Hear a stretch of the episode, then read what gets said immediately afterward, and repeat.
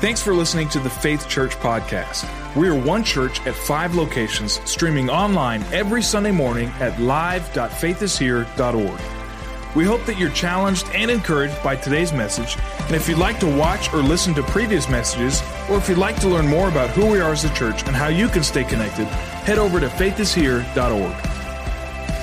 We have been in our series on the art of joy at all of our campuses. How many of you enjoyed this series?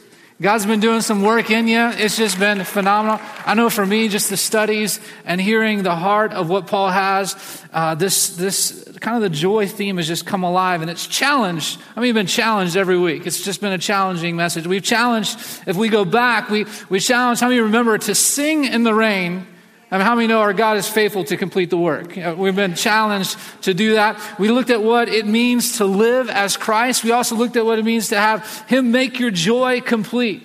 We're also challenged to shine like stars. And over the past two weeks, we've kind of dove in to kind of the profit and loss and how to press on and face forward. God's been good. Amen. We are closing out the series today, and uh, we're ending with this kind of theme of how do we protect this joy? How do we protect this joy? We've talked all along how to find joy, how to build joy, how to keep joy, and this morning we're entered, ending on protecting ourselves from, I believe, maybe the number one thing that can steal your joy. Steal your joy. If you have Bibles, you can take them out and turn to Philippians chapter 4 uh, Philippians chapter 4. While you're turning there, just, just someone next to you, just talk to them. Tell them one thing that makes you anxious. Just go ahead and share that with your neighbor as you're turning in Scripture. Just like first service, you guys are hardcore. Nothing makes you anxious. I'll be transparent. I'll let you guys in, uh, with, with me. Uh, I, I, I'm, I'm in this kind of predicament. I, I love traveling and I love going places, but, but traveling makes me a little anxious. I have four kids, so on top of that, it just makes it even more anxious. And I, th- I, I think it's the fact, like, I hate not knowing where I'm going when I'm in a vehicle. Like, I'm not the typical person. I will stop 47 times to get directions. Like, I hate uh, not knowing where I'm going. Especially, I know we live, our traffic is crazy, but I kind of know my way around a little bit after living here for some time. But like when I go to another big city and I'm driving a car, and I'm just like, is the turn here? Is the turn here? And I want to tell the GPS, I don't know how to judge 1,000 feet in a car. Like, I, I don't, is that here? Is that, I'm trying, you don't want me to look at my cell phone, but I need to look at my cell phone because I, and you know, all those things, it just, it, it, it, it it makes me anxious. It makes me anxious. On, on another end of the spectrum, I'll let you in again. Uh, some things that make me anxious. I, I, don't like mice. There it is. I, I said it, confessed. In fact, I, I, would rather see snakes than a mouse. I, feel like a mouse, he's creepy and he can get in places and he's weird and he does those things. I feel like he can, he's pretty fast. I feel like the snake just kind of, he's coiled up, hanging out and I could deal with that. But the mouse, he's fast and he moves. And I don't do mice, rodents, gerbils, hamsters. Uh uh-uh. uh. they are just, they're gross. They're, they're gross. Anxious. What, what, what makes you anxious? Now, some of you in here, when, you, when we asked that question, you were like, nothing. I'm good. I'm awesome. I ain't scared, you know, whatever you want to say. I mean, I said, uh, others of you, I, I kind of cut you off because you were going through a, list of things of anxiety. Like, I worry about the future. I'm afraid of the dark. Travel. Oh, snakes. I'm afraid of snakes. Uh, I don't like men with beards. You know, you say all those, all of those, all those things that that make you anxious. You see, here's the fact: if we if we look around at society, our society, if we're not careful, is run by fear and worry the economy, the money situations, the government, the control, the natural disasters, the abuse, the hurt, the pain, and on and on and on. And we're, we're worried, and when we're worried, we are driven by it. We're driven by it. In fact, anxiety disorders are the most common mental illness in the United States. According to the Anxiety and Depression Association of America, 40 million Americans over the age of 18, over the age of 18, are affected by anxiety. That's roughly 18% of the nation's population. That's about one out of every five people struggle with anxiety. Today, I, I want to dive into this scripture kind of as Paul's final charge, his final exhortation to us, I, want to I wanna let you know, first of all, what we've been talking about this whole entire time, that this joy is a choice for us to live in. And one of the greatest thieves of joy is anxiety. It's anxiety. Stand with me for the reading of God's word this morning. Philippians chapter 4. We're going to pick up at verse 4. Your notes say 6, but we're going to start with verse 4 because it's good. Rejoice in the Lord always. And I will say it again rejoice. Let your gentleness be evidence to all that the Lord is near. Are you thankful that the Lord is near this morning? Are you thankful that He's near? The Lord is near. Do not be anxious about anything. Do not be anxious about anything, but in every situation, by prayer and petition with thanksgiving, present your requests to God. And the peace of God, which transcends all your understanding, will guard your hearts and your minds in Christ Jesus. Verse 8 Finally, finally, brothers and sisters, whatever is true, whatever is noble, whatever is right, whatever is pure, whatever is lovely, whatever is admirable, if anything is excellent or praiseworthy, think on such things. Whatever you have learned or received or heard from me or seen in me, put it into practice. Watch this. And the God of peace will be with you. And the God of peace will be with you. Father, today, I thank you for your word, Lord. I thank you that it is powerful. But we know in a room like this, this is a struggle. God, there is uncertainties, there is worry, there is fear. But God, I thank you this morning. We can stand upon the promises of your word that you are near, that you are here with your peace. And so, God, I pray that that would be evident today and it would produce transformation in us and through us. And we would leave here ever changed. We love you, Jesus. In your name we pray. Amen. Amen. You may be seated. One more time, look at your neighbor, tell them they look good.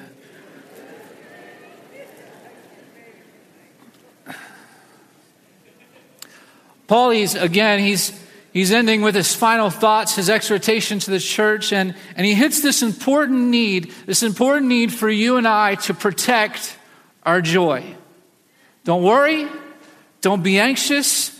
And, and I look at this, if anybody has a right to worry, and it's kind of what we've been talking about all through this series, how many Paul has a right to worry? Everything about his life, listen to me, is uncertain. He's chained to a Roman guard. He's writing these letters to these churches that he's launched, these churches that he started, these churches that he sent pastors to. He doesn't know what their outcome is going to be. He doesn't know how they're going to stay refreshed and restored after he's gone because his death is imminent. It's getting ready to happen, and he knows that. And he's in this situation. If anybody's got a right to be anxious in this moment, it's Paul. It's Paul. Uncertain future. And even particular to this letter, this, the church of Philippi is a little unrest. They have this shy pastor kind of that he's writing letters to too, and some things are going on, and they're trying to figure this all out. And he says, Listen, I, I don't want, I don't want your joy to be robbed.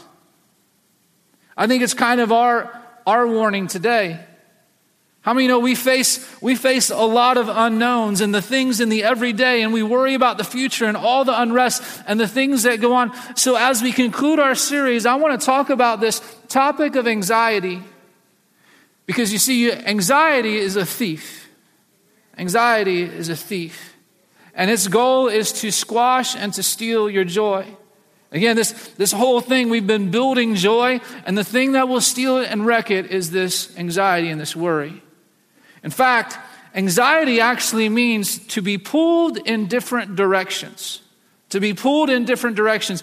You're literally halfway between hope on one side of knowing that there could be this great outcome, and yet fear on this one side of knowing that you don't know, and you don't know, and you don't know. Anxiety. Anxiety is often born out of what we don't know. How many know that? That's when we start to worry. It's what we don't know.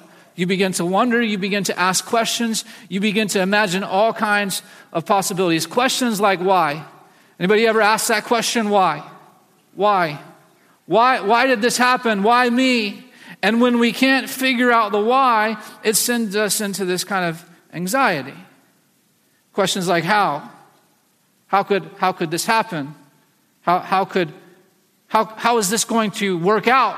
How? How. And when we, we can't see the answer to the how, we try to figure out the answer to the how, and trying to figure out the answer to the how, we get, we get anxious.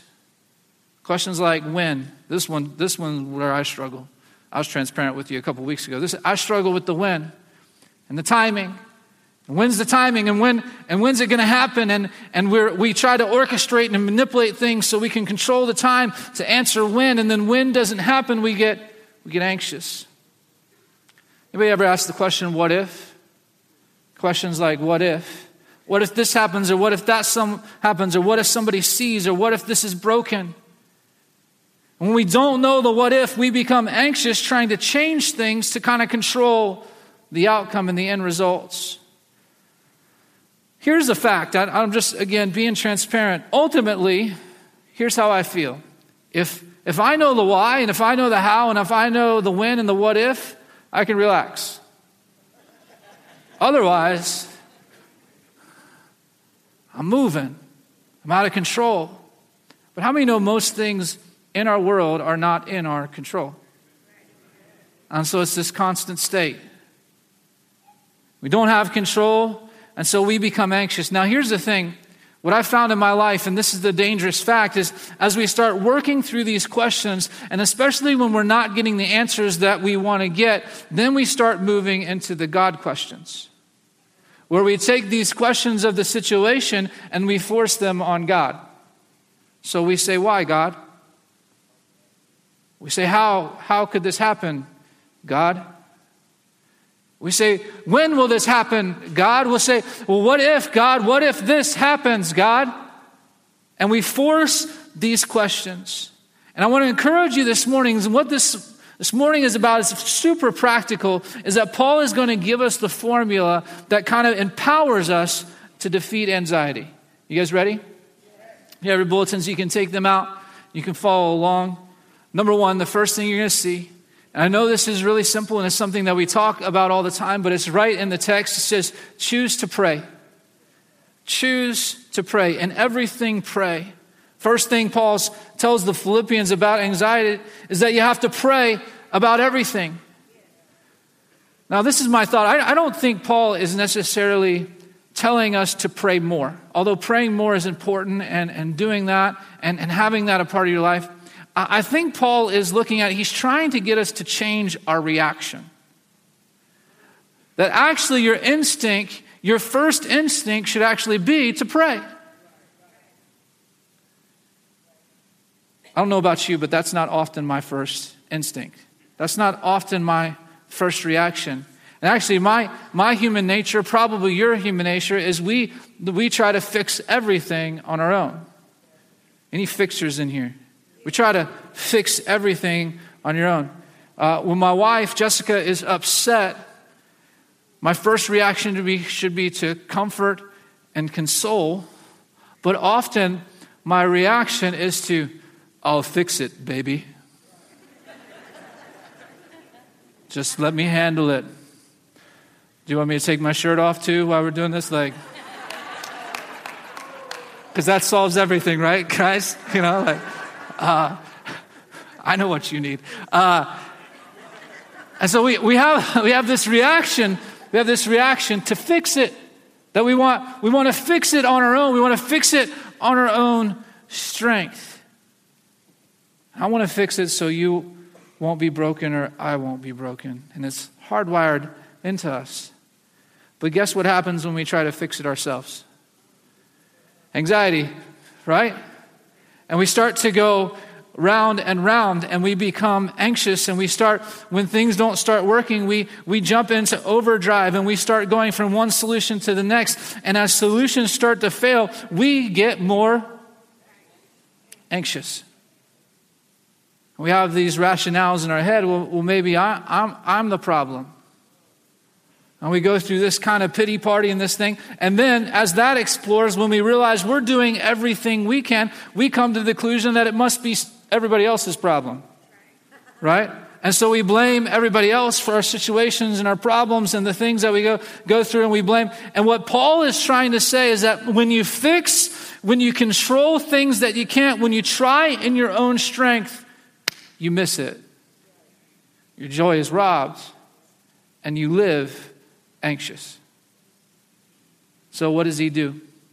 He implores us in this crazy statement. I think this statement is crazy. Be anxious about nothing. How on earth? What does he say? By prayer and petition, with thanksgiving, present your requests to God.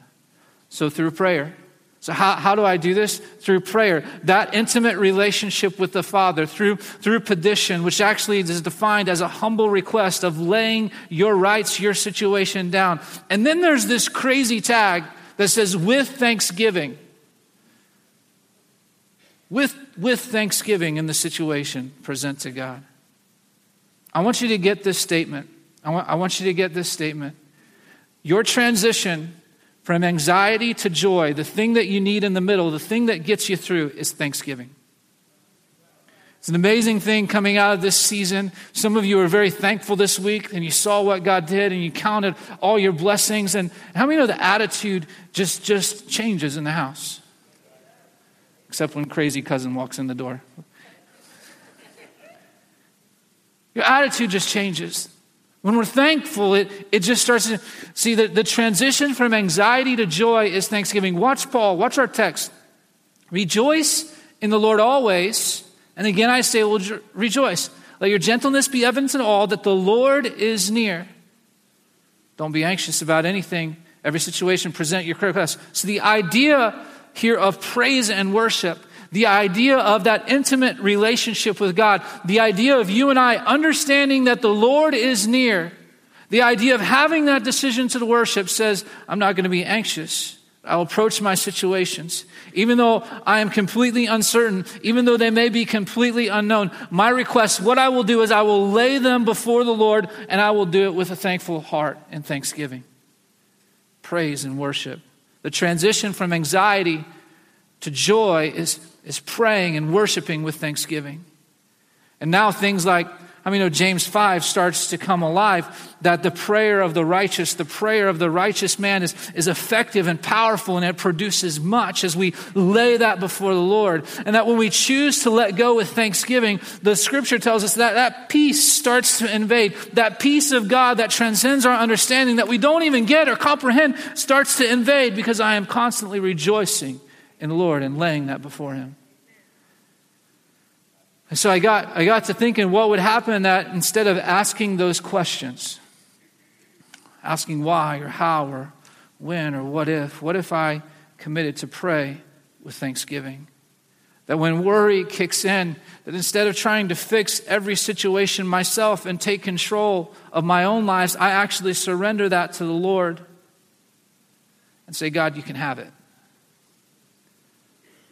If I really let God carry the burden, Peter tells us in, in 1 Peter chapter 5 that I'm to cast all.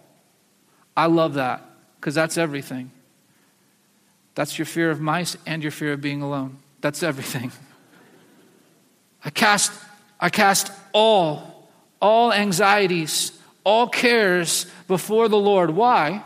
I love the tag because He cares for you. Because we serve a God that is near who cares for you. He can handle it. So I give, I, I, give my anxiety over to him. I give my burdens over to him. And I start to pray about everything. And Paul tells us that what will happen is we will experience God's peace. And, and it's on, you can't even understand it. You experience it. And this peace, not only do you not understand it, but this peace will put up a guard in your life. It'll put up a guard in your heart. It'll put up a guard over your mind. And it will protect your joy. Pray with thanksgiving. Number two. Think about the right things. This is super simple. Think about the right things. Finally, brothers and sisters, I like that. Here, I'm, I'm, I'm coming down everything to this. Finally, brothers and sisters, whatever's true, noble, right, pure, lovely, whatever's admirable, anything excellent, praiseworthy, think about this. This, this, is, this is very practical, and you guys know this. You guys are probably familiar with this, but it's kind of the phrase is what you feed will thrive, and what you starve will die. What you, what you feed will thrive and what you starve will die. There's also a phrase going on right now. Here, here's the problem is our culture is counterintuitive of this. Everything about our culture thinks on the opposite of these things. We live in a negative complaining culture. How many of you would agree? Everything's negative. Everything's, and, and even the word they're using is toxic.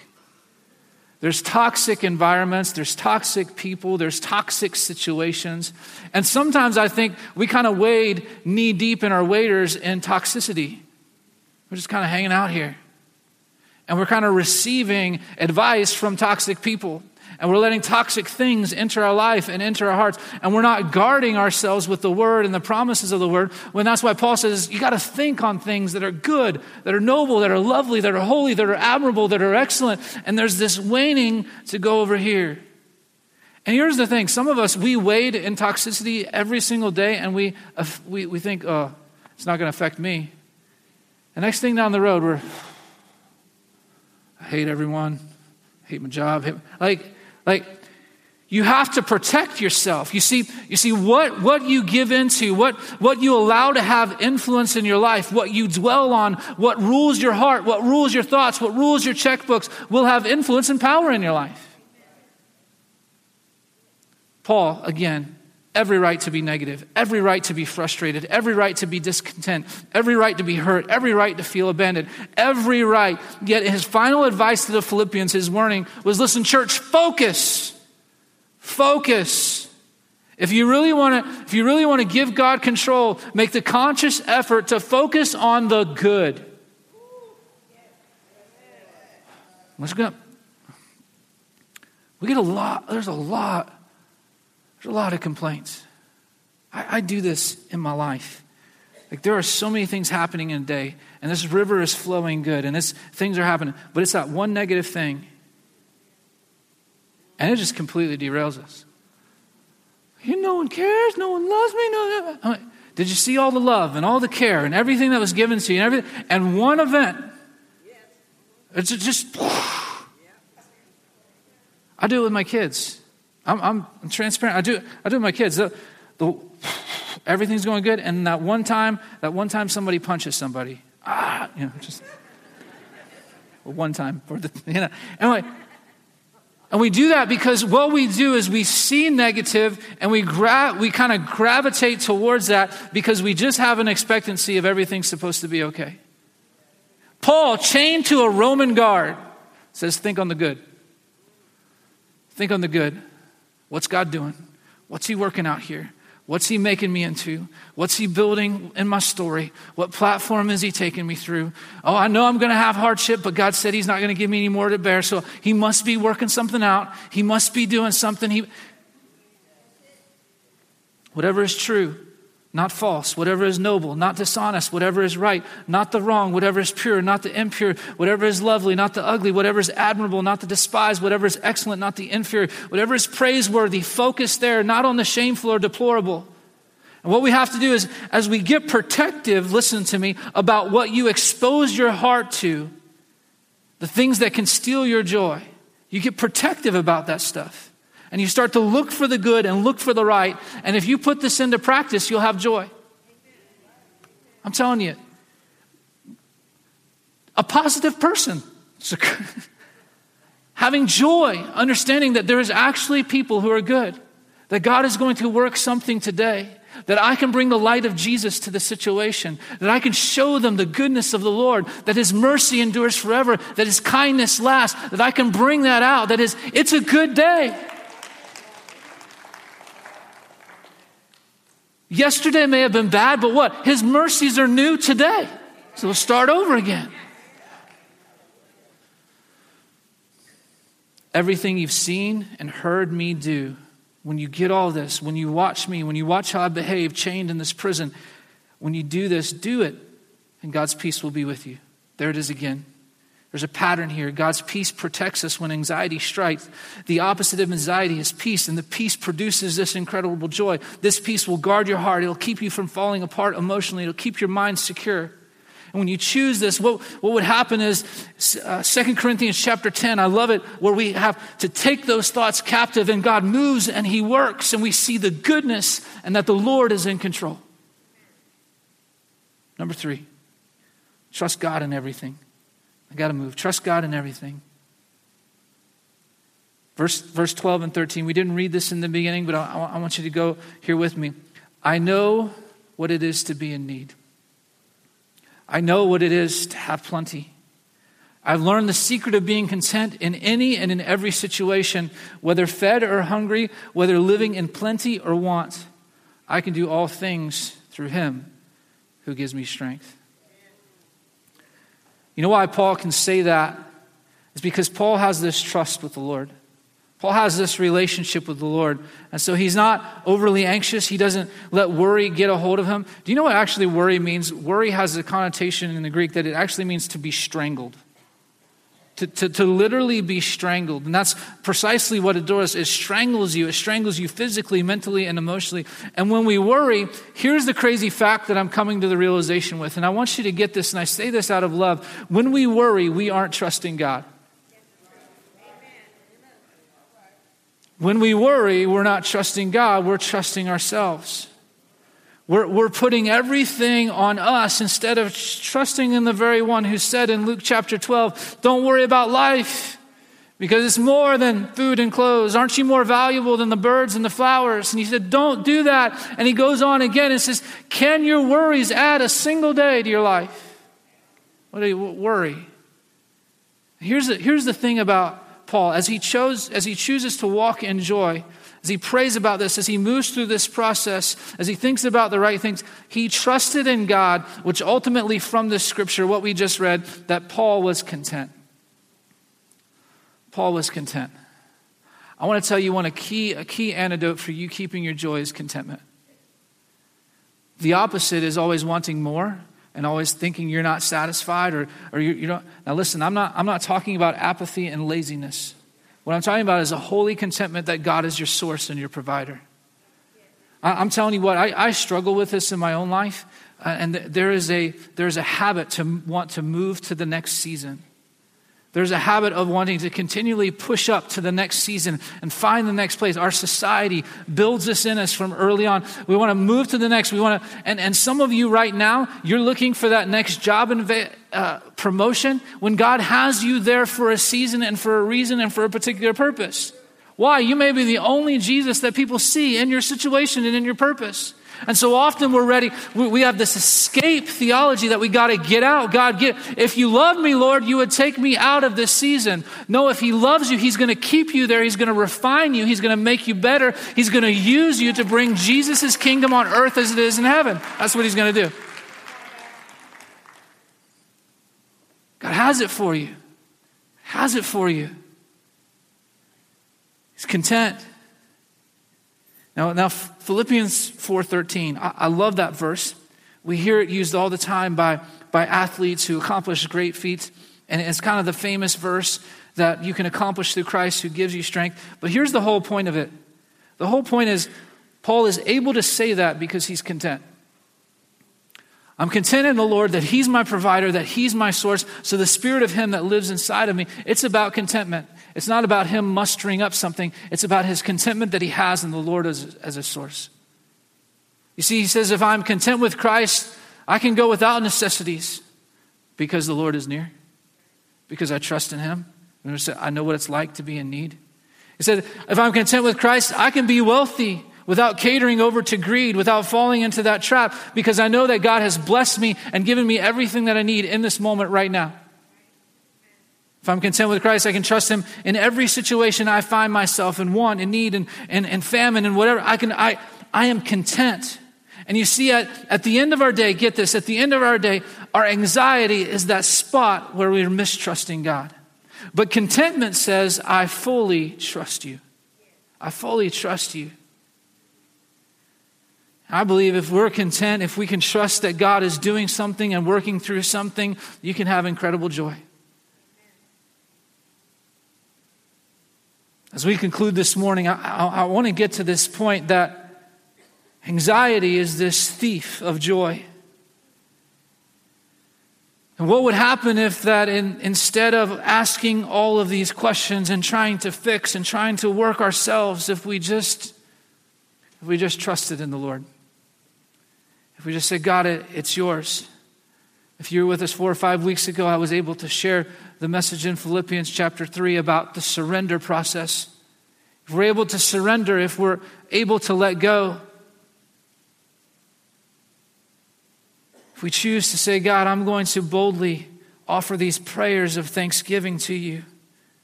I'm going to choose to pray instead of question. I'm going to choose to trust. I'm going to choose to think on, think on the good and trust in you in the situation. The crazy thing happens, happens in my life. This peace of God comes in and invades. How would that change your life right now? How would that change your situation for those people around you? God's desire through this series is that every day to walk in joy. But it's this choice that we have to make is that, Lord, I'm going to commit. I'm going to commit to pray and to love you and to put you first, to think about the right things and to trust you, even though I don't always see. I think sometimes we, we just kind of say these verses and just kind of want to end here this morning is that this verse is a challenging verse. This passage is a challenging scripture. By no means do we expect you to have it, have it perfect. We actually believe this is a process. For many of us in here, Thanksgiving is a process. I think, I think the more thankful I am, what I'm finding in my life, the more my thanksgiving increases, the more my anxiety starts to wane. The more, the more I'm thankful and the more I acknowledge that the Lord is near and the more that I'm in His presence and the more it's like this, this anxiety starts to wane. And out of nowhere, this peace comes in that God's got it, that He's in control. Now, this is a process that God is, is taking you on. I want to pray this morning. I want to pray for some of you who are in situations where you feel like they're, they're beyond control. You're hurting, you're worried. Um, I had this thought, and I was drove in early this morning. I was up about 4:45 this morning, just praying, asking the Lord. And uh, I had this thought. Some of you will say, you know, Pastor, I'm not, I'm not really anxious. I don't operate in a life of fear. And, and I would probably agree with that for myself. But there's this thing that when I, I try to fix things for so long, I just get in a wreck. I, my, I feel like it's like, ugh. And God dropped this line into my, my heart is that maybe you'd say, I'm not really anxious right now, but I'm angry and I'm frustrated. You see, I believe anger and frustration is compounded anxiety.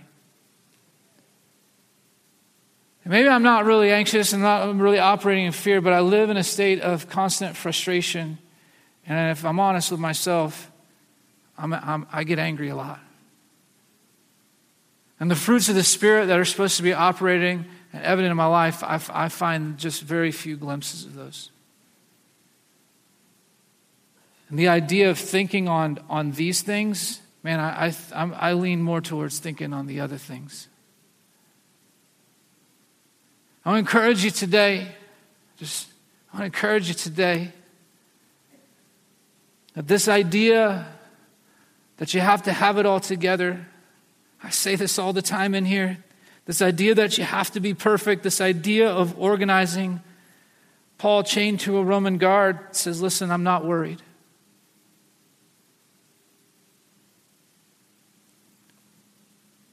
I'm not worried. I'm not worried about life. I'm not worried about death. I'm not worried about these sons in the faith that I've put everywhere. I, am not worried because I serve a God who's the Alpha, the Omega. I serve a God who's in control. I serve a God. And, and what, instead of me worrying, if I could cultivate in my life to say, Thank you, Lord. If I could cultivate in my life is to continually sing from my lips that you are good even when I don't feel it. If I could continue to cultivate that attitude of, of, of a thankful worship, notice that command rejoice when? Always. If, Lord, you could help me, if I could start this process of ongoing rejoicing, God, I want that in my life. So when I wake up, God, and I face that situation that is beyond my control, that I really don't want to be in, that I kind of despise when I face this relationship that is super, super difficult in my life, I will rejoice.